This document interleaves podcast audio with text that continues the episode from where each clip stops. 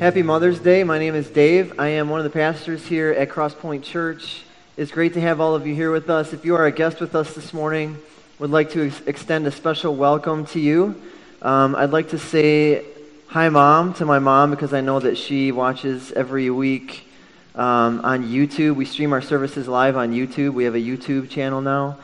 And um, so uh, I just wanted to, she lives in Omaha, Nebraska. That's why she's not here. So, um, thank you all for being here. Um, we've been in a series called Gospel House since uh, the, after the week after Easter, and we've been talking every single week about households of faith and what makes a spiritually vibrant household. It, it doesn't matter if you have kids, if you have a family, if you live with roommates, if you live by yourself, you are part of a household. And and so we're talking about how to, how to be a spiritually vibrant household. And the first week we talked about leaving the house. And we said that if you want to follow Jesus, you have to leave the house. You, you can't just adopt your family's faith and go get to the finish line. That faith has to become yours. For many people, their faith has cost them something. It's cost them family relationships because their family has never decided to follow Jesus. And so that's a really big deal. And so, and, and, for Jesus' disciples, that's exactly what it meant. It meant leaving behind their families, even their inheritance at times, to follow Jesus. And so we all have to do that. We have to put Jesus first, families not first. That's, what, that's what we talked about the first week. Last week we talked about um, how to open your house to strangers and how important that is to develop a spiritually vibrant household that we need to be opening our homes to people who are not like us, who have nothing to give us in return, and to, to bless them and to show them the love of Christ and how important that is. Today we're going to talk about something a little different, and I know that it's Mother's Day, but I want to start today by talking about my dad for a minute. My dad was named after his dad, so he's a junior. His name is Leslie Edward Bloom Jr. His nickname is Les. His dad's nickname was Bud. I don't know where that came from. I'm just glad that I wasn't named after my dad. uh, I can remember growing up, and my dad would have his friends over or be with family members, and they would start chanting, More of Les, more of Les. And I would start chanting, More of less, if they wanted to get him to do something or something like that. I'm so glad they named me Dave. Um, but my, what I'm thankful for is that my dad was almost nothing like his dad. And I'm very thankful for that. He's very different than his dad. And I'm very different from my dad. Our personalities are different, our talents are different. Um, we just have very different lives. And, and I, am thankful for that. Um, and at the same time, my dad has passed on a lot of things to me. But it wasn't the things that he meant to. You know what I mean? So, of all the things that my dad tried passing on to me, the few things that I've actually caught from him are his habits.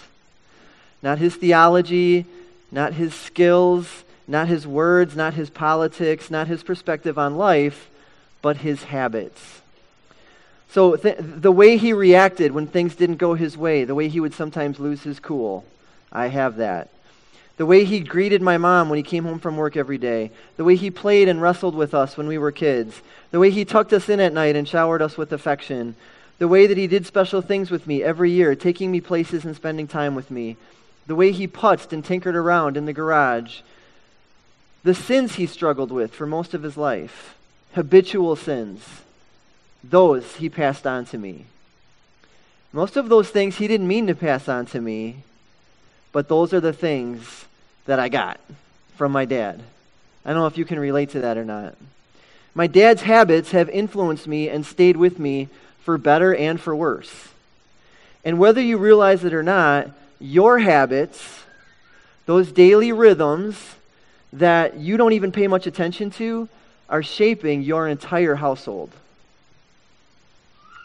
habits don't inspire people. You know, if you go to someone and say, how did you become successful? How did you make your dreams a reality? How can I get to the next level in my life? You know, someone you really respect and look up to. And they tell you, well, let me tell you about my habits. That's not going to get your juices flowing. You know, you want, you want them to tell you some secret, some formula, some model that you can, that you can uh, imitate, right? But the truth is, even though habits don't inspire us, habits shape our lives. They totally do. And, and whether you realize it or not, your household habits shape your life and the lives of everyone in your household. Those things that you do all the time without even thinking about it are creating either a spiritually vibrant household or a spiritually dormant household. Justin Earley is, is an author, and he wrote, There are no changed lives outside of changed habits. And if we want to actually change, we need to take a sober look at where our habits are leading us because habits form who we are. So, I probably don't need to tell you this, but ha- habits are it's, a habit is like an activity that you do over and over again without really thinking about it. That's what habits are. For example, you wake up in the morning, and maybe the first thing you do is reach for your phone. And you open up an app. Maybe you go on Instagram, you start scrolling through. But why? Why do you start your day that way? What are you looking for? Some of you are looking for photos that grab your attention, a glimpse of the good life to maybe distract you from the life you have. You, you roll up to a stoplight. What do you do? You check your, me- your text messages and emails. Maybe you get to work, and the first thing you do is you log on to ESPN.com or the headlines of the day. And we do those things because we're looking for something. And I think what we're, what we're doing without even thinking about it is we're numbing ourselves with a world we're not really connected to. Because we, we want to distract ourselves from the ultimate reality, which is God. The ultimate reality is God.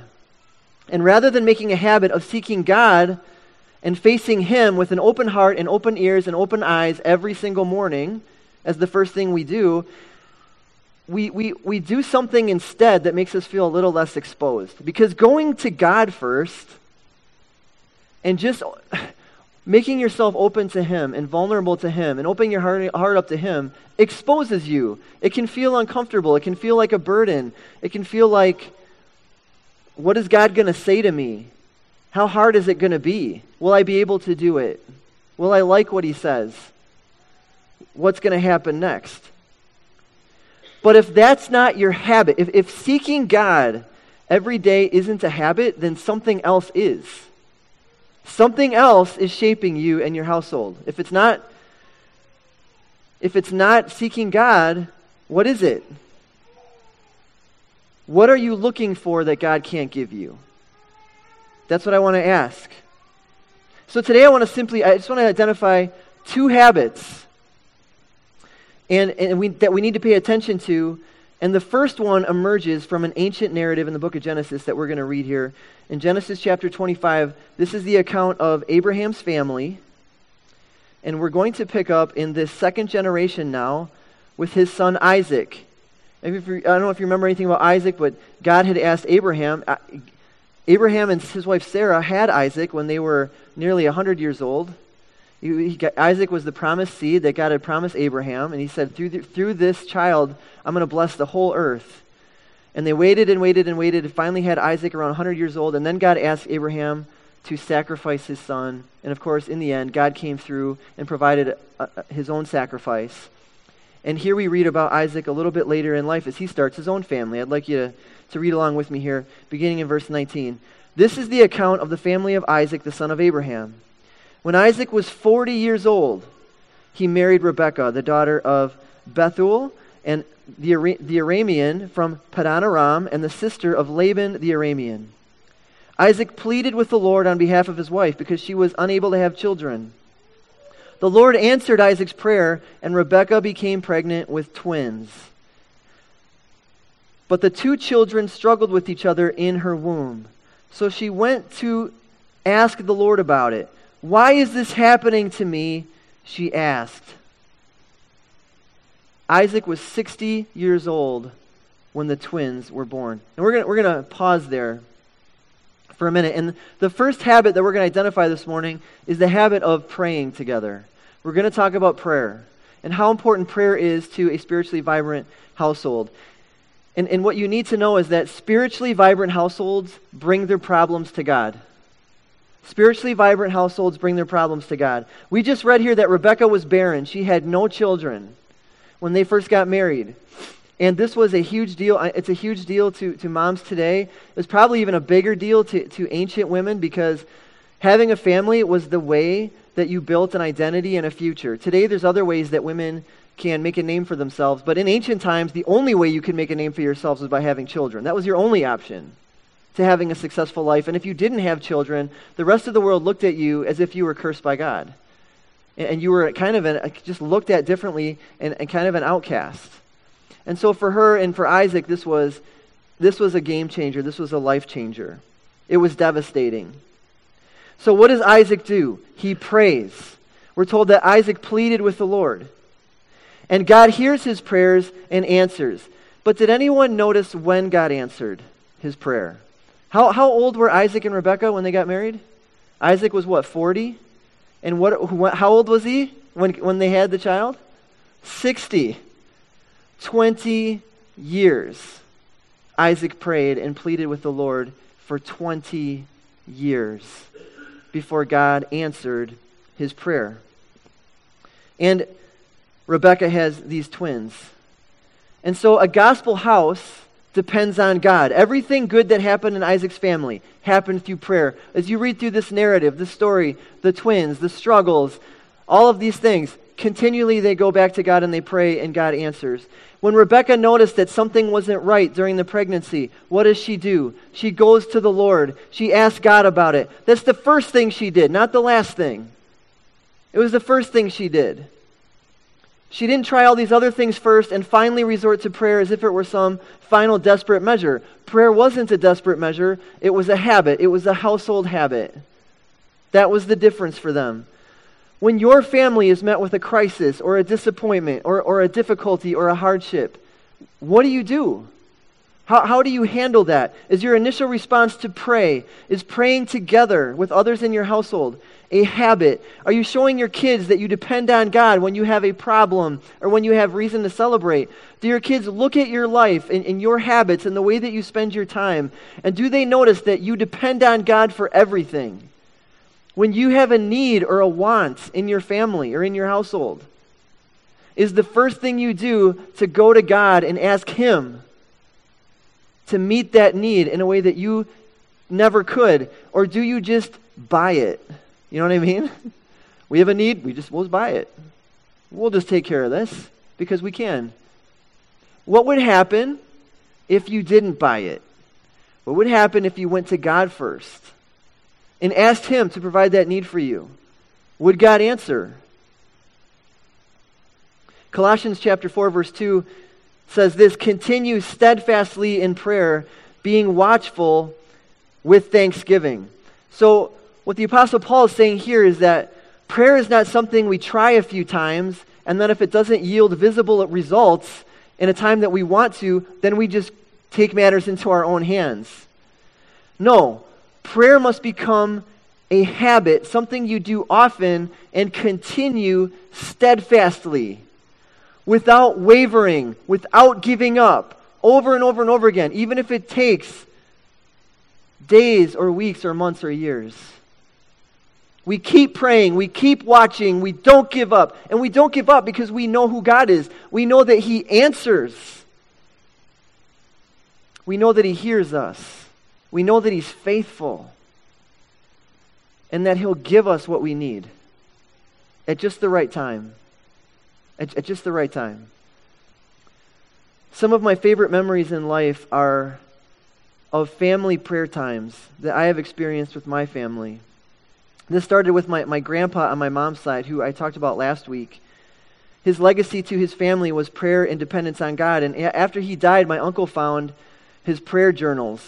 These were like um, spiral notebooks that were, I don't remember how many there were, there were a lot. And he, they were handwritten years and years and years and years, decades actually, of prayer requests that he would write out. He was in a small group at his church for many, many years, and he would write out those prayer requests for his family, his friends, members of his small group, and he would pray for them diligently And when those prayers were answered, he would, he would make a note, he would make a note in capital letters that God answered.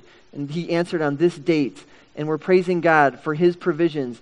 And when you looked, I, I, have had the privilege of looking at those prayer journals, and he was really meticulous and organized, unlike me. But it was amazing because what I got out of that was that this was a habit. This was something that made him tick. It was part of his daily routine, his life.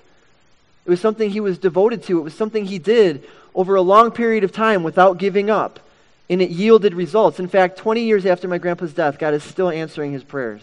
And my, my, my mom remembers walking in on him when he was praying. All of his five kids remember, they tell stories about walking in on their grandpa praying. And that's what they remember about him, him on his knees in his, in his study praying to God. And they would, they knew, we don't interrupt dad when he's praying.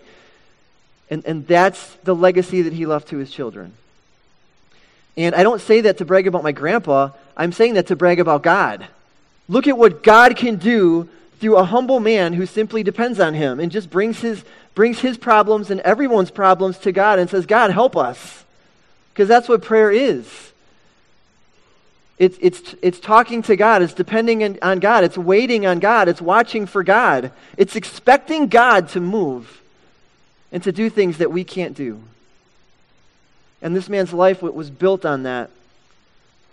He took everything to God in prayer. I remember the first family reunion that we had after my grandpa died, and, and Vicky was there. It was 2002, the year we got married, and it was her. It was a big deal for Vicky because she was with my whole extended family. There was probably 60 of us, and she was the newest uh, member of the family. She had just met a bunch of these people for the first time. We were staying together for a week at this, you know, out of state somewhere. So it was a big deal for her to go on that. I mean, she didn't have a choice. She had to come with me. Um, and, but it was great. And, and one of the things I'll remember about that trip, and I'm sure that she, she'll remember this too, is it was our first family reunion ever without my grandpa. He had died in 1999, and we took the opportunity one night to get together as adults and, and just pray together and share our struggles, our, our, our sorrows, our joys, our anxieties, and we prayed into the night. And that was like Vicky's initiation into my family. It, it, was, was that prayer time. That's how she got to know them through prayer. And, and I'll never I'll never forget that. I remember looking for an apartment with Vicky when we were first married and praying together in the car before we would even go in to look at a place. And we did the same thing when we bought our first house. I remember being with the Spielman family with all 12 of the adults during a crisis with one of the children some years ago and, and praying and crying out to God together for his healing and his wisdom and his comfort.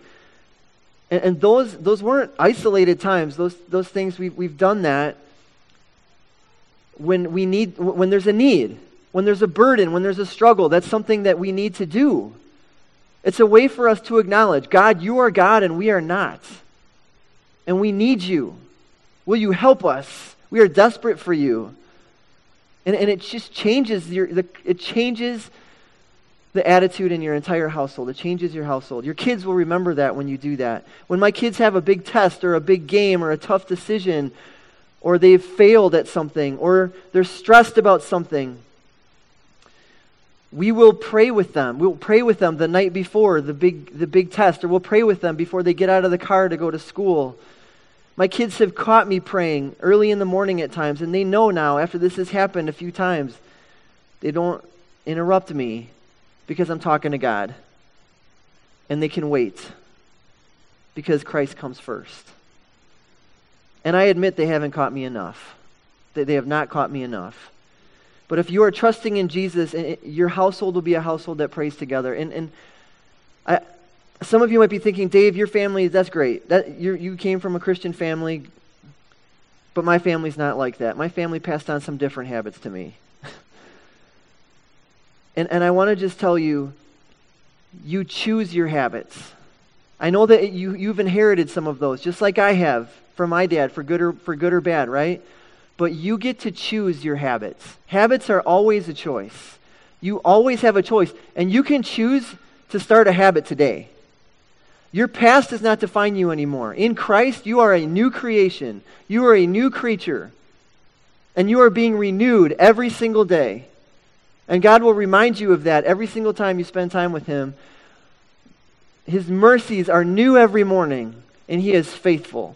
And you can start any of these habits today. And, and I want you to know that. Uh, I want to look at another habit. This is the last habit we'll look at today from Deuteronomy chapter 11, 18 to 21. This is what we read from that passage.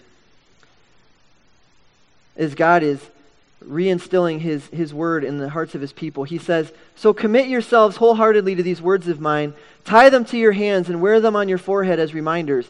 Teach them to your children. Talk about them when you are at home and when you are on the road, when you are going to bed, when you are getting up. Write them on the doorposts of your house and on your gates, so that as long as the sky remains above the earth, you and your children may flourish in the land the Lord swore to give your ancestors. So, the habit we're going to talk about next is um, hearing God and talking about Him. Hearing God's word and talking about Him. This is something we should be doing all the time with other people in our household. Spiritually vibrant households talk about God and His Word often. It's just a regular part of our daily routine, according to God's Word, or at least it should be. So, in the way that, that Jesus talked about God's Word and the way that God talked about His Word, it's like you should read God's Word as often as you eat. It, it should be, you should depend on God like you depend on food which probably not most of us are doing. but that's how we should approach it. Read it throughout your day. Put God's words before you all the time. Talk about it when you're at home, when you're getting ready for bed, when you get up in the morning. Remind your kids about God's promises and God's words often. Anytime you get the opportunity. Your kids have a question, your kids have a doubt, your kids have a struggle, your husband is stressed out about work. I, I have a friend who's always talking about God and His Word. Always. All the time. I, I can't, he, he just, it doesn't matter what we're talking about, if we're talking about work or family or, or marriage or temptation or success or failure or plans for the future, he always finds a way to bring God and His Word into the conversation. Always. He has this amazing ability to remember a specific passage of Scripture that speaks to the very thing we're talking about. Why does he do that? How does he do that? Because he's always reading and thinking about God's word. It just comes out. It's like he can't help it because it's always on his mind. He, his life is saturated with God's word. And I love that about him. Sometimes it's a little annoying, but most of the time I love it. And Jesus, by the way, was the same. Everywhere Jesus went, everything he did, he talked about God's word. He was quoting scripture. When he was eating, when he was drinking, when he was healing, when he was helping people, when he was casting out demons, when he was answering questions, when he was teaching, when he was traveling across a lake in a boat, when he was on the road to another meal or another party, when he was dying on the cross, Jesus was quoting scripture. One pastor I love said, if you were to cut Jesus, he would bleed scripture. It's all he thought about. It's all he talked about was God's word. This is what we're supposed to be like. My friend who I was just telling you about, he's not a professional Christian. Nobody is. Nobody's a professional Christian. He's an ordinary guy. He's a carpenter, but he loves God and his word. We are all supposed to be saturated with the word of God. That should be like the normal Christian experience. Is thinking about God's word, reading God's word, talking about God's word all the time and it will, it will set your life on fire for God. That's what it will do. It will change your life if you make this a habit. That's the point. Listen to 2 Timothy. This is such a great passage, through chapter 3, verses 14 through 17. Paul is passing on, like these final instructions to his protege, Timothy. He says, But you must remain faithful to the things you have been taught you know they are true, for you know you can trust those who taught you. He's talking about Timothy's mother and grandmother in particular. He said, You have been taught the Holy Scriptures from childhood, and they have given you the wisdom to receive the salvation that comes by trusting in Jesus Christ. All Scripture is inspired by God and is useful to teach us what is true and to make us realize what is wrong in our lives. It corrects us when we are wrong and teaches us to do what is right. God uses it, the scriptures, to prepare and equip his people to do every good work. Listen to everything. We're not we, we're just going to scratch the surface here, but this is a great passage to show us the value of being in God's word. In this passage, we have a very clear description of how the Bible comes through the parents to a child from God for salvation. That was the ultimate goal, that Timothy would be saved from his sin. That's, that's the ultimate goal of Scripture in a child's life. And though, for more than that, for the rest of his life, he will be equipped and prepared to live life well through the Bible being, being passed on to him from his own parents and grandparents.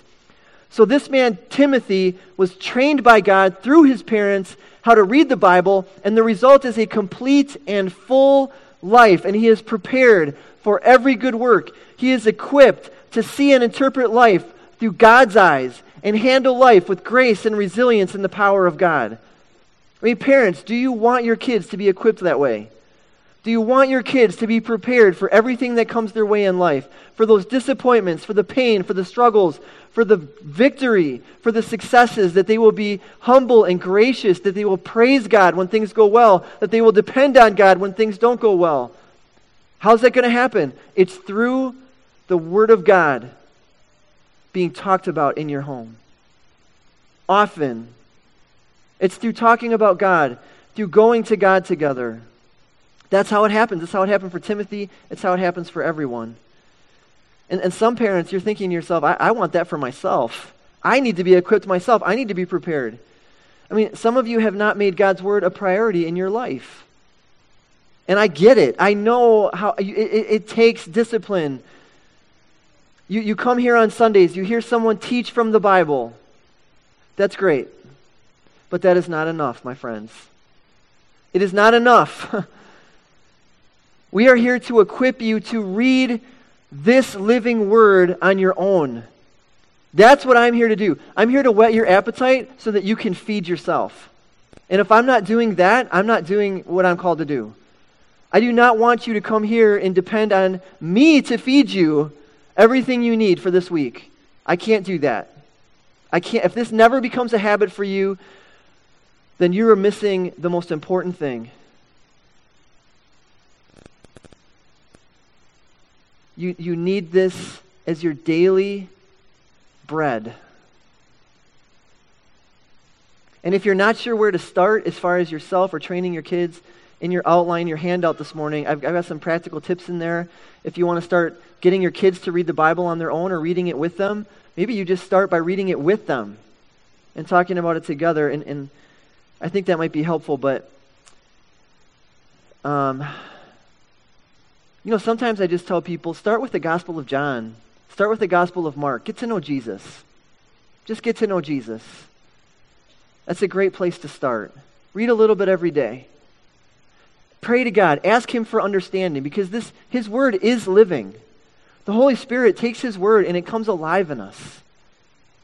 It gives you a, a, it gives you the ability to see what's in your own heart. You can't do that on your own. You need God's help to see that, to be more like Jesus. I, I, I want to close with a story today, just, just to help you understand how, how important God's Word is to life. And it's a story about my mom and dad. Um, my mom and dad met in the late 60s. My dad had just finished serving four years in the Navy. My mom had just graduated high school. My dad is about seven years older than my mom. And that summer, they started dating and kind of falling for each other. The problem was my dad was going to start school. Um, at Moody Bible Institute down in Chicago. My mom was already enrolled at um, a, another college in uh, St. Paul, Minnesota.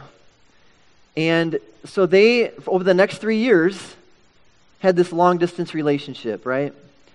And back then, in the 60s, how did you stay connected in a long distance relationship?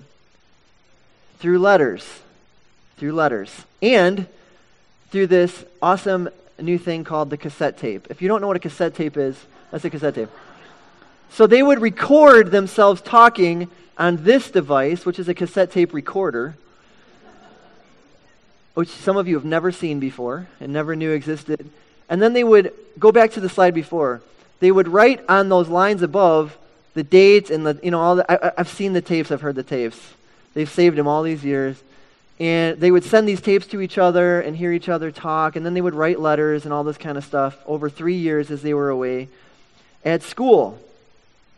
And um, my mom even would, re- would write songs. She played the ukulele. She would write songs to my love songs to my dad and play them on these tapes. She would write poems. My mom was born to write. She's an amazing writer.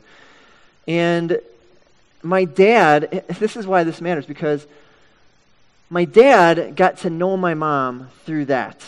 That's how he got to know her heart. It was through the letters, it was through the poems, it was through the songs, it was through the words.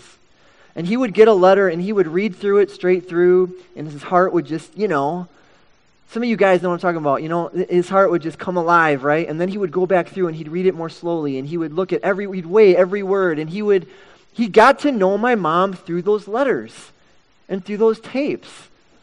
It revealed her heart. It revealed her character. It revealed her love for him. And when he was struggling at school, when he was lonely, when he was discouraged, when he felt empty, all he had to do was go back and, and get pick out those letters and go through and read it and listen to those tapes and those songs and those poems and remember my mom's heart for him and remember her promises to him that and remember that he was going to see her again and they would be together again and that she was for him and that nothing was going to change that. And it got my dad through college. And it got my mom through college. Even though there was distance even though there was that distance, he knew it was this is only temporary. And those letters are what reminded him of that. And, and I want to tell you this morning God's word is like that. That's what God's word is to us. God's word is full of letters and songs and poems and words of encouragement, historical events and details, prophecies, all of these ama- details about our future the future that awaits us, the future that Jesus is preparing for us right now, for those who love Him. And every time we get discouraged or we feel empty or lonely, all we have to do is go back to God's letters and go back to God's word to us. And remember what we're made for. And remember that future that He's promised us. Remember that our past has been crucified with Christ. And that we are new in Him. And that nothing will separate us from the love of Christ. Nothing. What he did on the cross was once for all. Nobody can undo what he did. And once you put your faith in Christ, you are his child. You are his beloved child. And God will never let you go. And every time I read this word, I am reminded of that. I'm reminded of the gospel of Jesus Christ. And that I don't need to fear. And I don't need to worry. And I don't need to be anxious. And I don't need to lose my cool I can pray, I can watch, I can wait. I can remember. This word will never, Jesus said, not a single letter of this word will ever fade. It's forever. It's forever. So, what I want to ask you is if prayer and the Word of God are not a habit in your life, shaping your life, what habits are shaping your life? What habits are shaping your household? Some of us have grown bored with God. We've grown indifferent to His love. Our heart is dull and hard, and I don't know why. The cares of this world creep in. We get busy. We get distracted by all the things we can see and feel. And even though we can't see God yet, He is more real than anything we can see. He is more real and more alive than anything else we can see in this world. And His Word is what makes His presence come alive in us. We, we, we can try to live without it, but we need it every single day. And the best way that I know for you to get back to a place where you want to hear from God is to read your Bible. I mean, reading, John Piper once said that God's Word is like kindling. God's Word is like the kindling of your life. If you want to start a fire in your heart and your life towards God, the best way to do that is to go into His Word and start reading it. And open yourself up to God and ask Him to speak to you. Now, I, I want to say one more thing before we close today. I, I'm not here to make. Some of you, Mother's Day is hard for a lot of people because some of you have kids who are older, maybe they're younger, and you're like, I am. Uh, if, if you were to judge me based on my children, I would fail the test. They haven't turned out like I wanted them to. I haven't always been consistent. I, I maybe I've missed out. Maybe you feel like you've missed that opportunity to pass on your faith to your kid. It's too late. They're on their own now and they're making poor choices. Whatever it is, I'm not here to make you feel guilty today. I, I, am not here to do that. Please understand that. That is the enemy is really good at that. He's really good at accusing us and pointing the finger at you and pointing the finger at your children and saying, "Look what you did. You failed here. God is not happy with you. You've ruined your kid. There's no hope for the future." That is not from God. I want you to know that. It's not from me. It's not from God. Because with God, there is always hope. With God, there is always grace. There is always time. There is always forgiveness with Him. He is, he is long suffering. He is patient. He is merciful, far beyond you could measure. And if you, Pastor Scott reminded me this last week, we were talking about the Bible and all these families in the Bible Abraham's family, Isaac's family, Jacob's family, Joseph's family. Every single family, there's prodigals. Every single one, with, without exception. And if you feel like you have a prodigal, you are not alone. And you have not failed. You have not failed. There is still hope. There is still hope for you because of God. And God can do things that you could never even imagine. He can do far beyond what you could possibly ask or imagine. So I want to just encourage you this morning not to give up. Don't give up hope. Please don't be discouraged. Continue steadfastly in prayer. Continue bringing your hurts and your pains and your struggles and your, and your longings to God. And if you haven't made these things a habit, that's okay. Because grace comes first. The habit doesn't come first, guys. Grace always comes first.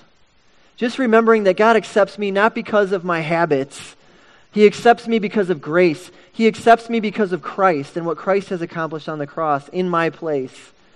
And when you can be thankful for that and remember that, then the habit comes. And, and that's the way it should be. Let's pray. Our Heavenly Father, we thank you, God, for your word today. We thank you that you hear us when we pray and that you answer. And I, I pray, Father, for those specifically this morning, for any parents this morning who are really struggling in their hearts and feeling regret about the past.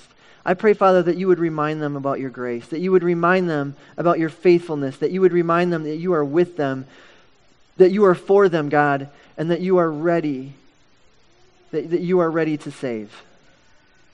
And that they would, they would renew their trust in you and their faith in you this morning and be encouraged and have hope for the future. Father, we want to be a church that's spiritually vibrant, so make us a church that depends on your word and that depends on prayer.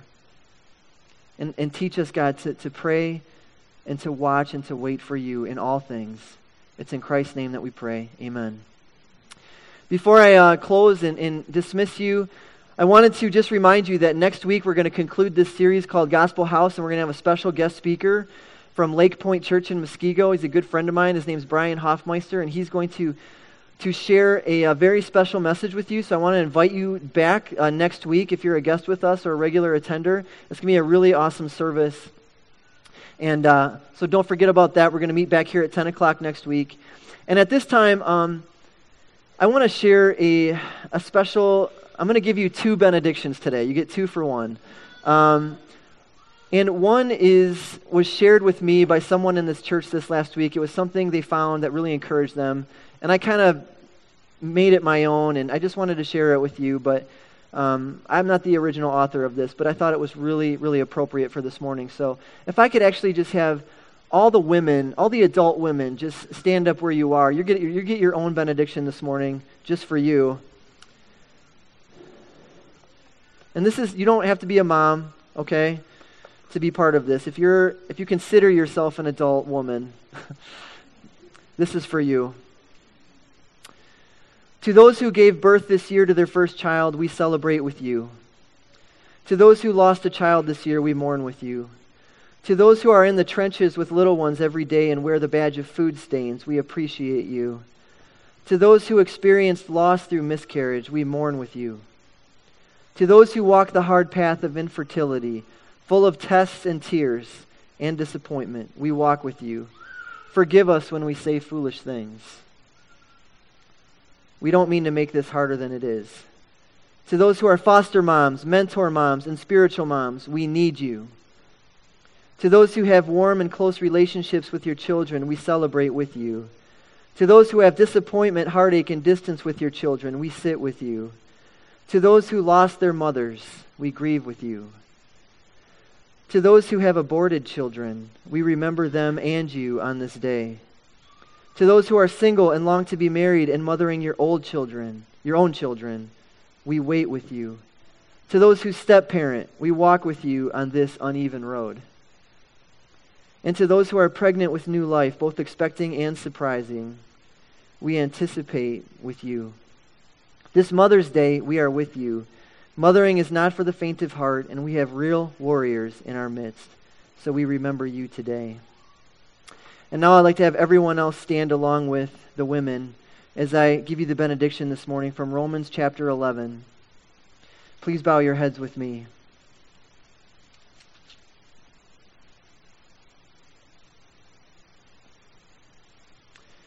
Oh, how great are God's riches and wisdom and knowledge! How impossible it is for us to understand his decisions and his ways. For who can know the Lord's thoughts? Who knows enough to give him advice? And who has given him so much that he needs to pay it back? For everything comes from him and exists by his power and is intended for his glory. All glory to God forever. Amen. Have a great afternoon.